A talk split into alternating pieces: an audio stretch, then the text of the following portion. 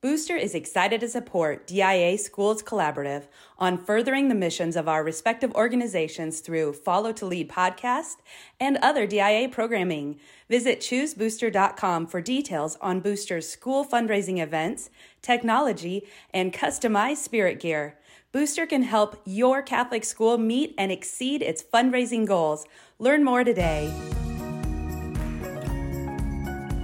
Welcome to Follow to Lead where we discover how to listen for and follow God's call so that we might lead others to God. Our shared stories of inspiration from religious leaders and those active in the educational ministry of the church can help you know better how God is calling you and the role passionate Catholic education plays in spreading His message of faith, hope, and love. Now, please welcome the hosts of Follow to Lead, Father Randy Sly and Kyle Pietrantonio. In the name of the Father, and of the Son, and of the Holy Spirit, Amen. Christ the teacher, teach us to listen. Teach us to do the deep listening to the sounds of our soul, waiting to hear your voice calling us to cast out deeper, to become fishers of men and women, shepherds of souls, to follow your will in order to lead others to the truth, beauty, and goodness only you can offer. Amen. In the name of the Father, and of the Son, and of the Holy Spirit. Amen. Well, welcome to Follow to Lead, a journey twice a month into the world of Catholic education, exploring what it means to follow God in order to lead others to Him. I'm Father Randy Sly, your host. And today we're going to be talking with Pat Reidy, who is the Vice President of Mission and Faith at JSerra High School in Orange County, California. Now, Pat joined JSerra back in 2014 after teaching Spanish and theology for 12 years in Catholic high schools in Texas and Chicago, while also serving in some key school leadership roles. He currently oversees Catholic identity and mission at JSerra and directs student, staff, and parent formation. He has a bachelor's degree in computer science and math from St. Norbert College, a bachelor, a bachelor of philosophy from St. John Vianney Seminary, a master's in Spanish literature from Indiana University, and a master's in Catholic educational leadership from the University of Notre Dame. And in addition to his role at JSerra, he has spent over the last 15 years a great deal of time in serving the broader Catholic community as a presenter on St. John Paul II's theology of the body. So, Pat, welcome to the program. Thanks, Father. It's great to be here. And, uh, you know, one of the things we love to do at the beginning of the program is just give our guests an opportunity to kind of get to know you a little bit better. And so, could you? I, am guessing you're not from California originally. So maybe you could give us a little bit of background on your upbringing.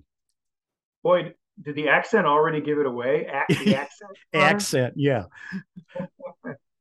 yeah, you're right. I'm not from California originally. I, I, grew up in the Chicago area, so I spent most of my life there. Although early on, my grad work and then some of the ministry work I was involved with took me to a, a lot of cities in the country. I lived in Indianapolis and St. Paul, Minnesota. I lived in Green Bay, Wisconsin. I lived in Dallas, Texas. I lived in Denver, Colorado. I eventually I was in the seminary for five years, studying under Archbishop Chaput in Denver, and that's how I got into theology of the body work. I was there right when Christopher West was launching. Nobody knew who he was back then. Uh-huh. Um, nobody knew what the theology was back then. Now it's a, a I'm glad to know it's a household name. And then I made my way to Chicago, got back into teaching, and my current boss became my boss when I was in Chicago, and we worked together, had a great rapport, and that's what eventually led me out to California. Maybe one fun fact about me is that I'm a late vocation to marriage. So I got married five and a half years ago, and that I won't give my age away, but that was quite late, quite uh-huh. above the national average. and my beautiful wife is from Mexico. So our first language at home is Spanish, which is sort of a sort of a fun thing to uh, share with people. Well, that's neat. And of course, you having a Spanish degree and actually a master's in literature it makes it a, a, a no brainer that that works out well in the home. Yeah, yeah, that was that was the hook. It must have been the Spanish speaking and the dancing. It wasn't the looks for the wit.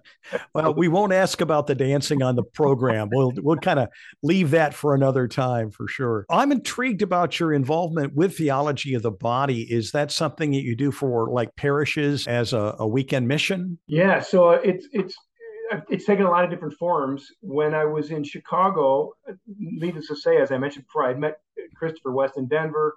I had a, spent a lot of time with them, and that was my introduction to the work.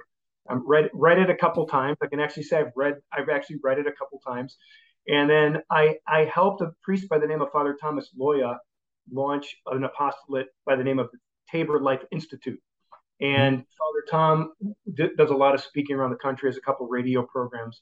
So that's where I started doing most of my speaking. Of course, I, I was honing the craft in the theology classroom. So that gave sure. me a great forum to, to, to, to practice, right? And to see uh-huh. if, um, how this was landing on young people. And so that's when I started speaking. And I, just like you said, I do parish missions or go around to mainly, mainly to churches would hire uh-huh. me to come and give a talk or a series of talks. And, and eventually, because of my Latin American connections, I got a chance to go to Mexico and then to Lima, Peru. I ended up going to Lima, Peru six or seven summers in a row, and and I would do two or three weeks worth of worth of talks, a couple a night usually, and at at local parishes, at the seminary, at different schools. So uh, it's taken a lot of different forms. I had a chance to to teach as an adjunct at St. John Vianney Seminary and pay back so much of what they gave me. Mm-hmm. I did that their first year, sort of their, they have a, you might call it a diocesan novitiate program. They call it their spirituality year. mm-hmm. A year is the technical term, canonical, right. right? So I did that for nine or 10 years, gave them a, a week long course. And then now I, I, very busy. So I try to teach most of my theology of the body to those who are here on campus, either in class or uh-huh. forming our teachers, our theology teachers, forming our net missionaries who come in so that they have it in their wheelhouse when they have to talk about issues of human sexuality with teens. And I still do a one off talk here and there. Okay, very good. And you've had, if I can do the math, you've got about 20 years of experience in Catholic education.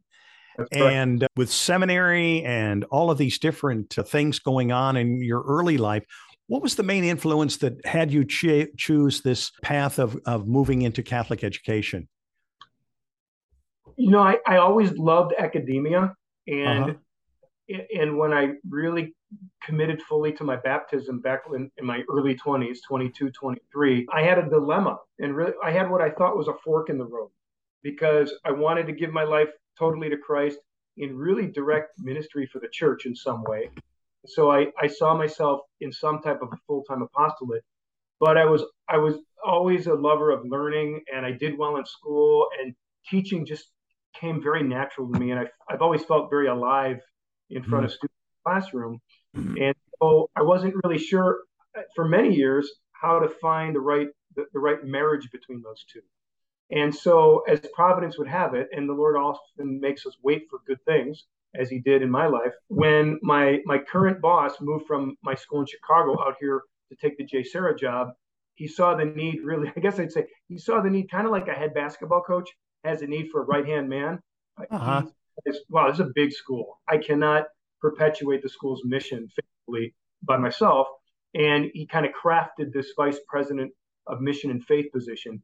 And so it's really been the best of both worlds for me, Father. It, mm-hmm. it, I'm involved in, in scholasticism to the degree that I'm in a school, but I'm also almost, some people call me a lay rector and that's not really appropriate but but i guess it's it's an easy way for people to get their mind around what i do right it's a it's a combination of both ministry and academic academics well one of the things that that brings to mind is and you've heard kyle pietrantonio talk about this that school as parish you know that really in a sense there is a pastoral dimension that's involved in a school not just with students and with teachers but also with the families Yes, you're right. Yeah, you're right. There, eh, there has to be. There has to be. I think Kyle is correct in his eh, assessment. Right, school as parish. And there are there are a lot of ways we can think about that. One of the ways we can think about it is I remember having this conversation years ago with our leadership team. We were talking about the desire and what we think is really the need to offer formation for parents on, on many levels. Mm-hmm. And I remember someone expressed a little bit of a doubt, and I don't, I don't blame the person who said, you know, that we're a school, and that sounds like the type of thing that a church should be doing. And I, I, totally agree with that. But my, I guess my my rejoinder would be, a, no one's going to church anymore, right? Mm-hmm. Um, and B, we we have to get to our families and make sure that they're formed in the the Christian mindset if we're going to have an effective and enduring and long lasting impact on their sons and daughters. Because if the parents aren't formed, then what we're teaching their sons and daughters at school can be undone pretty quickly right. every they get home. Well, I think that that it's it's a viable ministry for schools. I think it it doesn't compete with parishes. I think it subsidizes what parishes can offer, but at the same time, the school is a natural resource for learning, and you don't even have to go far outside your walls to find great resources for parents.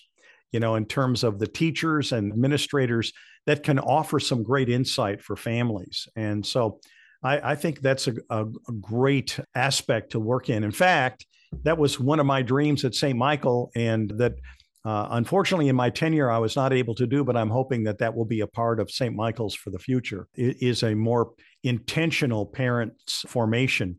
We have other act, we have events and activities for parents, but nothing that really is as formative as what I could envision and what you're talking about. And we're talking about mission today. That's one of the things I wanted to really pick your brain about. And we hear that term a lot right now in Catholic education the need to be mission driven, to be a mission centered school. What does what does that term actually mean?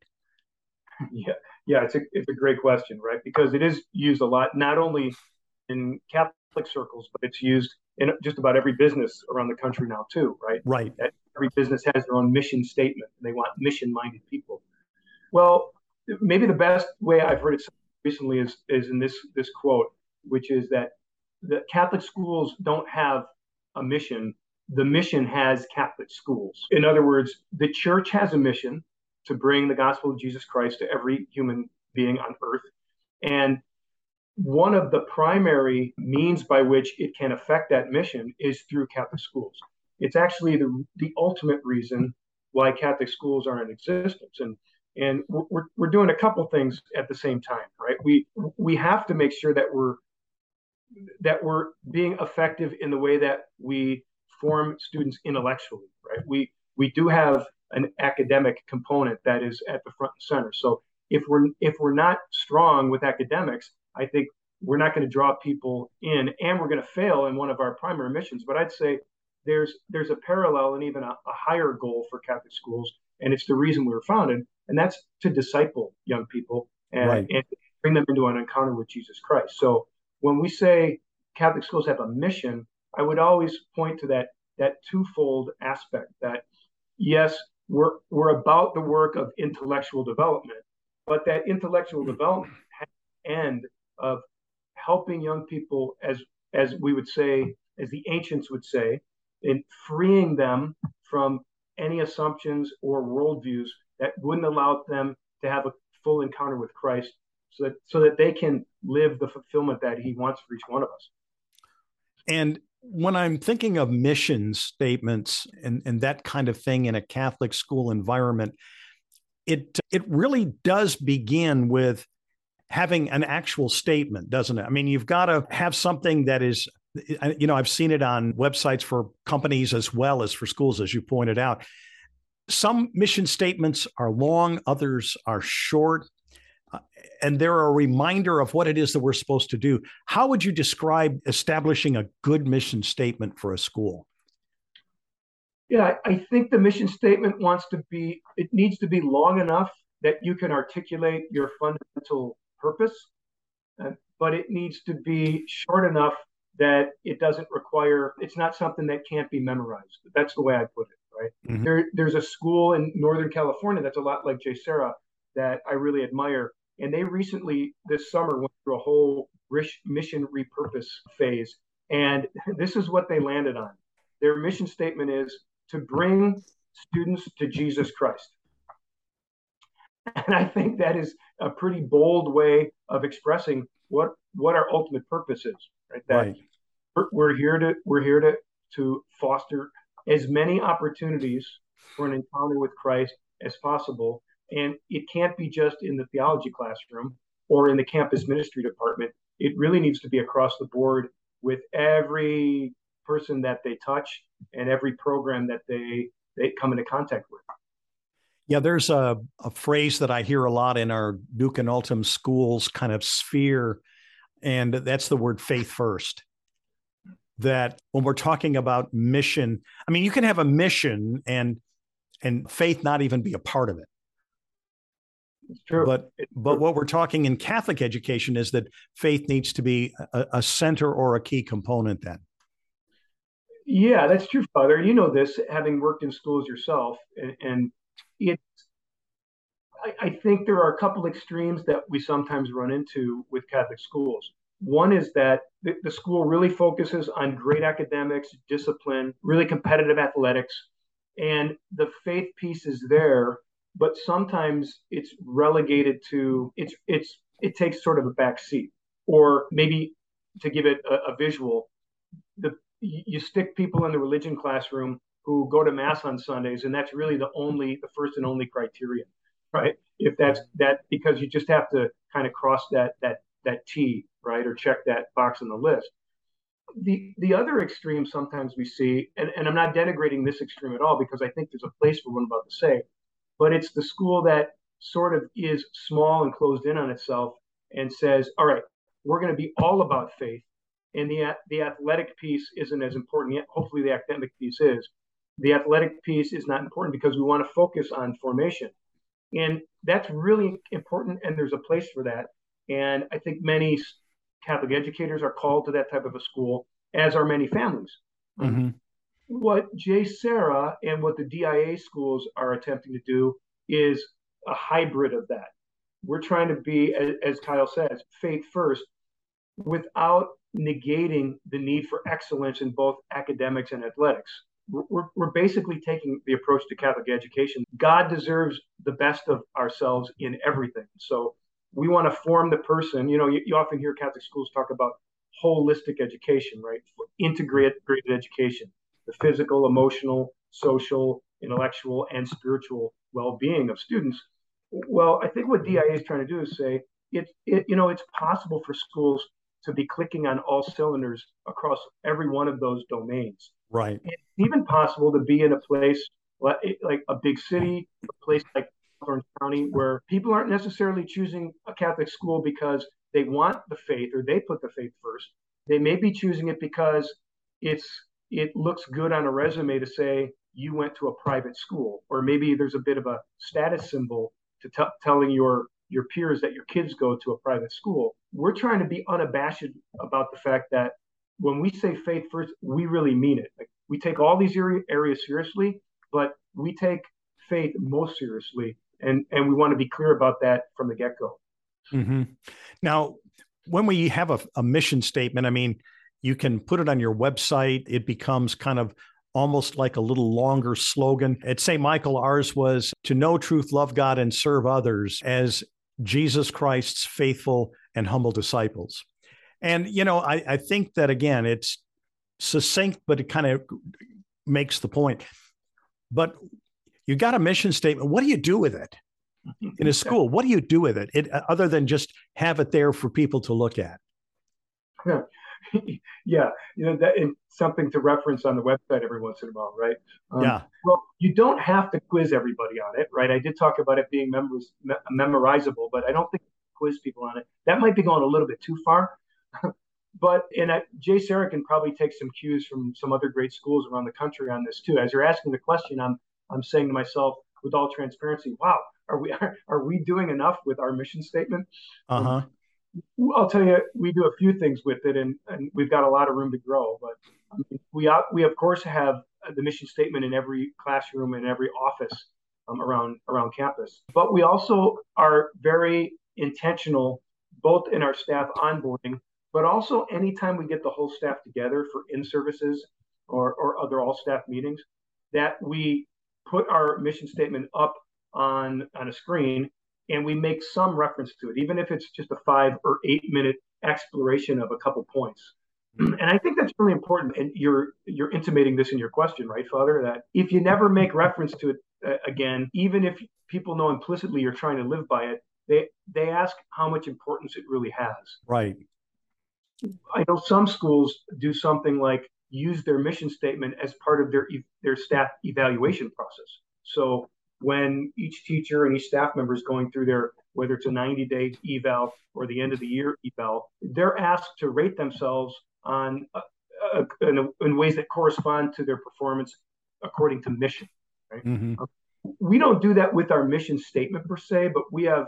If someone were on our website, they'd see we have some some other ways to drive mission that transcend the mission statement, which is, for example, we have something called our five pillars of excellence.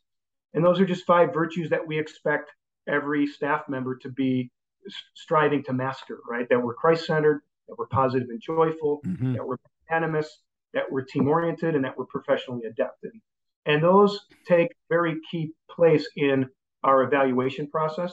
And we're and we're trying to find more and more ways to fold that into the conversations that we have on a regular basis so that our mission and i would call our five pillars one of the ways maybe that you can we concretize our mission statement right and make it more palatable for people.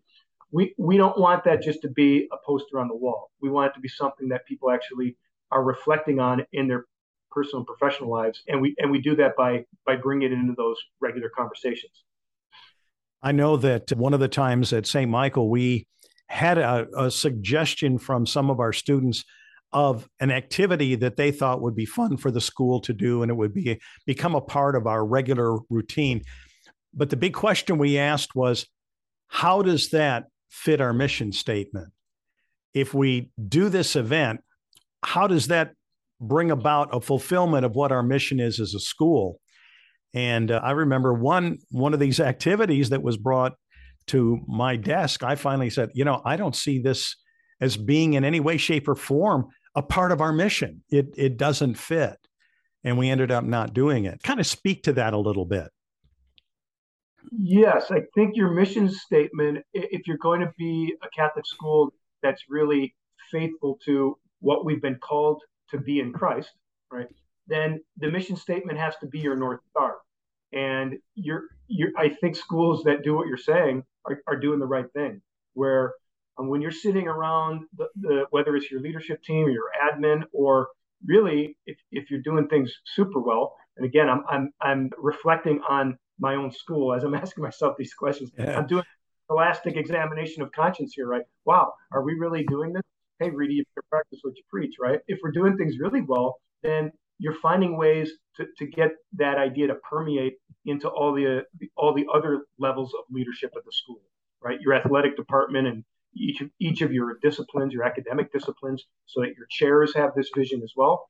And and I think that is the right question to ask in, in in the face of anything you're discerning for the school. I mean, the ultimate question is, I would say, not only does this fit in with our mission, but how does this advance our mission? Mm-hmm. And that could be as concrete as we want to build. Uh, we've got one building, and we want to build a second building, and you should ask, well, how does this advance our mission? Well, it can advance our mission because it allows us to have more students in our classroom and we can bring the gospel to more families. Well, that certainly is justification for raising money to build a new building. Or it could be a question about whether or not we should read this book as part of our canon of, of, of English texts. Um, the question should be all right, how does this build into our mission? And does it or does not? Does it mm-hmm. not? That's that that should be a constant inflection point for us as leaders. So one of the things you intimated is that that one school that you were talking about, they looked at their mission statement and kind of did some revamping. Is is that something that should be recommended to schools periodically, especially for the board to just kind of revisit and maybe streamline it a little bit? Yeah, I think it's always important, right, that we kick the tires, as they say, right? That every year we're walking in the car and asking ourselves, okay, how are, how are we doing? And we like to we like to use the word enhance, right? We're never we're never going to fully arrive at being the optimal Catholic school. So how can we enhance what we're already doing? The mission statement is certainly something that should, should you should take a look at. I would say, unlike certain programs in your school, you're probably not asking yourself every year if you should rewrite your mission statement. I think right. We should look at those maybe more like we look at textbooks and say, okay, this is our mission statement for the next five or six years. But I do think a healthy board and an admin is going to look at a mission statement every five or six years and say, okay, and does this still articulate clearly and accurately who we are and what we're about as a school, or do we need to make some slight modifications? In the case of this school in Northern California, they made a they made a huge modification in the language, right? Yeah. Mm-hmm. They didn't make a modification at all in their mission. Right? Maybe it's maybe an analogy is the way the church would declare a dogma that has existed for many centuries but hasn't been expressly articulated. Right? I think that school said, "Hey, listen, let's just get down to brass tacks. Like, there's a lot of fluffy language right now in our mission statement, and we're kind of dancing around the issue. Who are we and what do we do? Let's just be succinct." And so, in that case, I feel like they they they they improved their mission statement by synthesizing it in a shorter, more pithy statement, right? Mm-hmm. Now, I know that your experience goes way beyond JSerra to the other schools that you've worked in. If if one of our audience is a, a teacher or an administrator in a school where there really isn't a strong faith mission and they really have a burden for that, do you have any suggestions on what they might be able to do? Are you talking about an administrator or or a teacher staff well, member? Well, let's start with an administrator. I know those are both two different reaches in terms of what we're talking about. they are. One's a little more complicated than the other. yeah. Um, I'm sure there are people listening who are in those shoes, and that, that's actually a, that's actually a privileged place to be in. I think we're in, and this is DIA's mission, right? I think the mission is to help schools who want to enhance their their mission centeredness join a network of people who are who are doing the same thing. And you know just like the spiritual life itself there's always someone higher up the mountain than we are and someone below us that we're someone pulling us up and someone we're pulling up right? So that's how we see dia so I, I think it's it's an extraordinary opportunity if you're an administrator at a catholic school and you don't have a mission statement that articulates the the heart of what christ wants from us the way you the way it could that you, you're in the pole position to make this happen right? And actually it's it's your responsibility to to, to enter into an, a process of inquiry. Okay let's look at our mission statement and let's let's take another stab at it. Um, and i would hope that a, a healthy board of directors would be open to that right? But i would encourage an administrator to start that conversation with the board. And and maybe based on some of the, the conversation we already had you know, it always helps to to come in humbly and to come in with a why, right? Mm-hmm. And understanding, okay, what is the person purpose of a mission statement? What is our cause as a Catholic school? And then looking at maybe a mission gap. Mm-hmm. we know we're called to to this. But when I look at our mission statement, I'm not sure it really articulates this. That's a that's a great starting point for administrator to show the board. Hey, you know what? It, when I read this, I, I see a little bit of a mission gap and I'd like to propose that this year we make one of our top priorities revisiting how we articulate mission. You know, sometimes you look at a Catholic school mission statement, and this is a good litmus test, Father. You can do this at, at any Catholic organization, but you know, if you take the name of the school off of it, or if you take the word Catholic out of the mission statement and you read it, is there anything else in the statement that would indicate to someone reading it for the first time that this is a Catholic organization you're talking about in a school. Mm-hmm. If the answer to either of those is no, that is a, good indication that you you can you can come up with something that is more a more poignant articulation. I think one of the things that I, I like that you also mentioned is sometimes it's really good to be with a network of individuals who are like minded that can share with you and help you in the midst of going through something like that. I remember my first Duc in Altum summit when it was at St. James many years ago. And I remember going after the very first session, going up to one of the other presidents and saying, Where do I sign up? Yeah. yeah. This, this is so cool to be with other people that have the same heart that I do. And and you know, obviously it went into a membership mode not too long after that, which I was so thankful for but it was so good to be with other like-hearted, like-minded people. Yeah, I, I totally agree. I'm, I'm, I'm looking at you and thinking, you know, our, our relationship can be explained in the same way, right? Just what incredible friendships we've been able to form through Duc in Altum. It's right. the thing that most people say they're they're grateful for about being some particip- participants, excuse me, participants at, at one level or another. You know, I, I'm, I'm same thing. Anecdotally, I'm thinking about my first. I would I attended the second conference, and I had a similar reaction, and and it was funny because a bunch of us were sitting around a table in Atlanta, and the Father Paul Koska, who's our chaplain, who's who's the founder of DIA, he's the one who conceived of it. He's, he looked at us after we had about a 45 minute kind of robust conversation that was also, you know, in, we had good rapport and we're, you know, we were having a good time together and laughing at each other's jokes, but we're also addressing really high level school issues. And he said, you know what, we really need to formalize this. This is this is great, but more people need to be a part of this. And and a year hmm. later, we had a 501c3. And I remember at those those first board meetings, total full disclosure for the audience, Father, we were sitting around and we already had a hundred schools attending conferences saying, "Hey, we want more. We want more." And we'd look at right. each other table and say, "What? What are we going to give people? Like, we we have full time jobs already. Like, what are you?" Yeah. Are we yeah.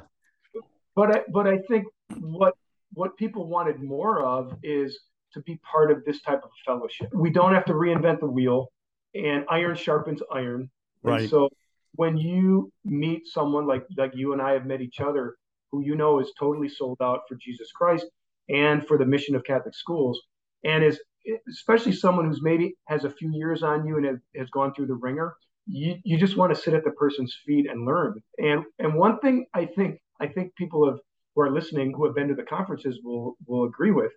Um, when you get to the conferences, you come with some of your problems and you realize that, wow, everybody in Catholic education is going through the same thing. Right. You're dealing how you discipline in a way that is really dignified. You're asking yourself, what do you do with some of the hot button issues right now? How do you how do you teach about them? How do you address them when they're transgressed? You're asking questions about how you form a good board and how do you fundraise and how do you increase your retention of, of teachers and students and how do you get great families at the school right we're all asking the same questions and a lot of times you realize people have done people have just done the same thing you do it's trial trial and error right they've said mm-hmm. you know what we tried this it didn't work we tried this it didn't work mm. and we tried this and it's going a lot better and you go yeah you know what we tried the same things hey that's a really good idea i think something like that might work at our school and it's that sort of communion together that right. generates these great ideas and and I think that's what makes it most fruitful. Okay, let's let's talk about a teacher now because that's a whole different level on the on the food chain at the school. Can a teacher become a change agent for the area of mission? Wow, it's you're putting me on the hot seat. No, it's yeah. No, it's it's a great it's a great question. Um, you know, it's it's more of a challenge if a teacher. I think many teachers know this, but but I I've seen it happen. So my answer is yes. A, a teacher can be an agent for great change in a school, and it, in some school schools it's it's easier said than done, right? Right. Um, mm-hmm. But not impossible. And I, and I'm gonna I'm, I'm thinking of an anecdote. We had a young woman, maybe our second or third year of D. It was the year that JSerra first hosted the conference, and we had a young woman from the East Coast come out here. She was a theology teacher. And she came out here for the conference because she was in a school where she was a super, um, super devout Catholic woman and was able to be herself in the classroom. But she realized she was a bit at, at odds with her own Catholic worldview with the administration. She asked if she could visit our school a second time, and and and we're just one of many in DIA that she could have visited. But she came out, sat in on some theology classes, had some conversation over a couple days, went back in her school, and in her school, she eventually, because of her zeal, because of her faithfulness, and because of her creativity and trying to generate ideas and think outside of her department, her, her administration eventually recognized that and opened up doors for, for some of her ideas to be implemented.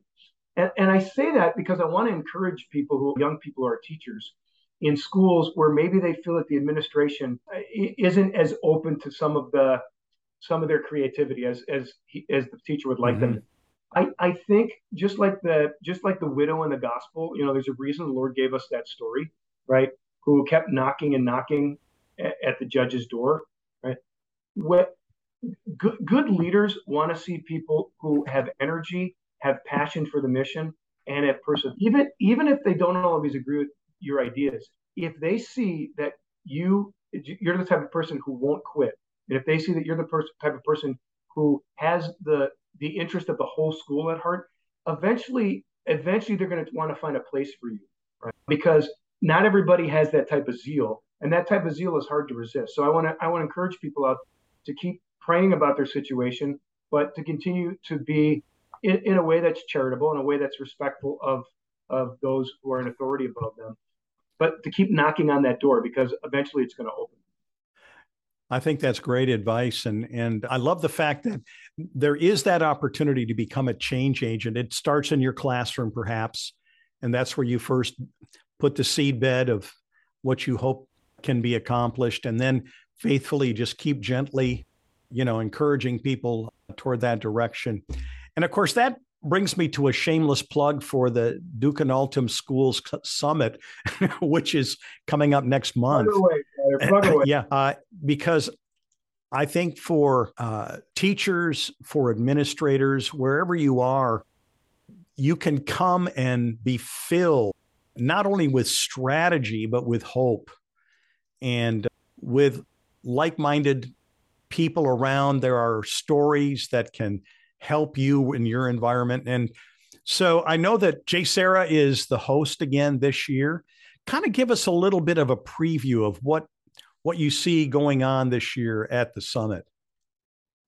Boy, you don't want to sound like a cliche. The summit gets better every year, right? But but uh, in many ways, I think it does because this fellowship keeps growing and getting stronger, and that's really the heart of what happens when we get together. It's the sharing of ideas.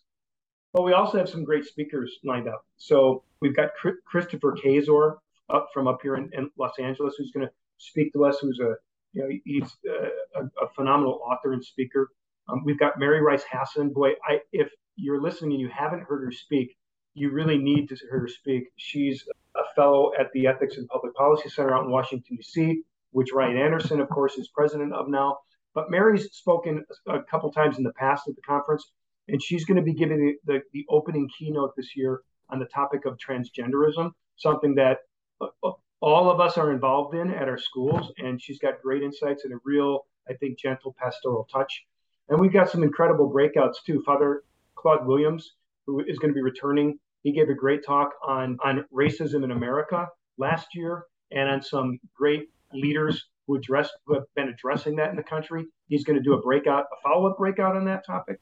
We've got Dr. Anthony Lilles, who's taught at the, the seminary in Denver, the seminary right. in Camarillo. Now he's at St. Patrick's in Menlo Park. He's going to speak to us. We've got Jared Staudt and Aubrey Chilelli from the Archdi- the Office of Catholic Schools in the Archdiocese of Denver. They are doing incredible work in the space of creating Catholic worldview as the foundational mindset in all of their schools. A couple of us actually went out and attended their conference this last summer. They, they were kind enough, kind enough to let us sit in on it.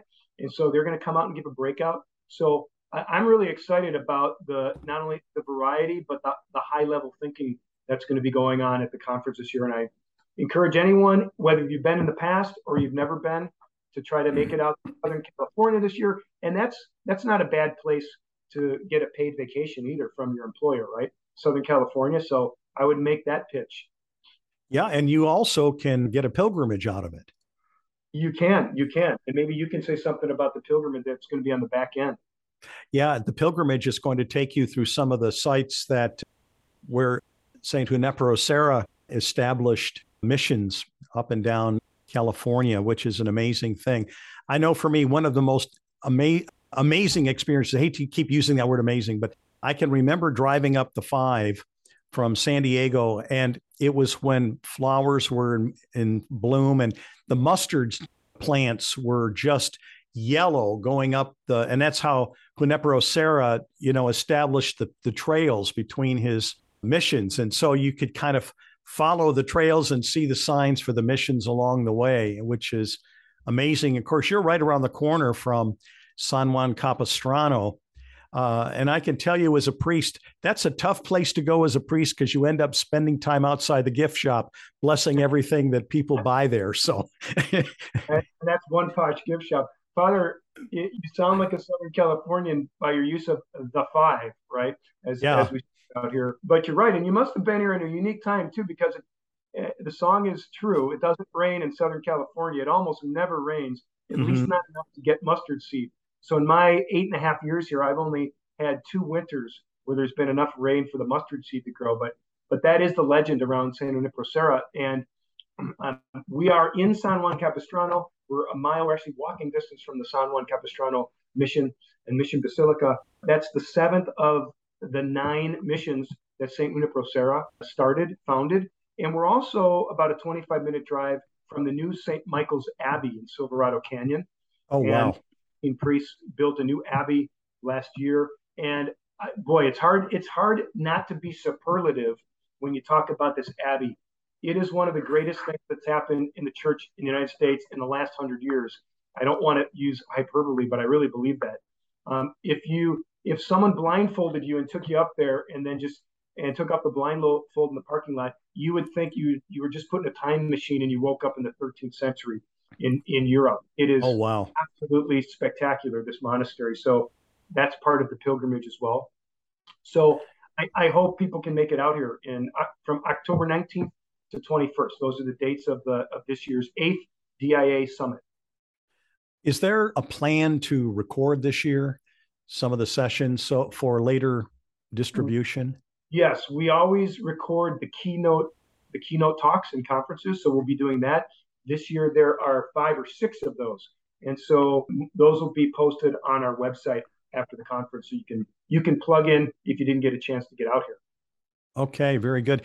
And for our audience, if you're interested in more details, you can just go to diaschools.org and then under you can go to the summit under events and uh, be able to have an opportunity to to register. It is really going to be another amazing again there I am with that word amazing event because a lot of resources just those names that you have shared and others that I know of that that are going to be a part.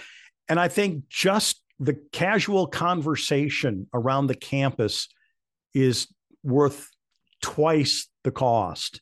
Just the resources and friendships that you build. I agree. I agree. Yeah, it's really the networking is is the, the sort of the bread and butter of DIA. And as we've been mentioning before, just to be able to pick up the phone, whether you're a campus minister, a theology teacher, a school counselor or an administrator to pick up the phone and call two or three people at other schools and just pick their brain about things throughout the school year is, mm-hmm. is a real gift. It really is. And I've taken advantage of that a lot back in my tenure. Well, and if people want to know more about JSerra as a school, where can they look on the on the web? Well, jserra.org is our website, and it'll pull up even if you just Google J. It's a unique word. I think it may be the only word in English language that starts with two capital letters. It's one word, capital uh-huh. J S E R R A. And you can get a lot of information right there. And people are free to email me too if there's any questions you have about about what we're doing or my role, which is really unique. I always tell uh, my boss, Rich Meyer, that if he's going to fire me, please give me at least a three year head start because there aren't any other positions for me out there. But I'm happy to know schools are starting to see the value of, of a position like this one just to ensure mission effectiveness on campus. So I'd be happy to, to talk with anybody. My email is preedy at jserra.org and it's P R E I D Y. That's the Irish spelling of Reedy, P Reedy at jserra.org. Okay. Well, Patrick Reidy, thank you so much for being with us today. We really appreciate it. I know that the insights that you're sharing in terms of mission, it really does go to the heart and the core of, of what we mean by Catholic education. As you said, a mission has the school, the school doesn't have a mission. And I think that's a, a great takeaway from today. So thank you again for, for being with us. Thank you, Father. It's a pleasure to be here. And for our audience, if you haven't done it already, please be sure to subscribe to our podcast and you can leave a comment to encourage us toward future programming. I also want to thank our production assistant, Alex Shire, for his work in making this podcast possible. May Almighty God bless you. We'd like to thank you for joining us on this episode of Follow to Lead, a production of the Duc in Altum Schools Collaborative. To learn more about finding your own path in your journey of faith, or for more information on what we discussed in today's episode, you are invited to follow us on social media and visit us on the web at diaschools.org. To provide a one time donation or monthly pledge, please visit our website. Your gift will aid us in providing up to date information, additional resources, and other support on how to take Catholic education to a higher level. We look forward to helping you follow God's call to lead others to God right here on Follow to Lead.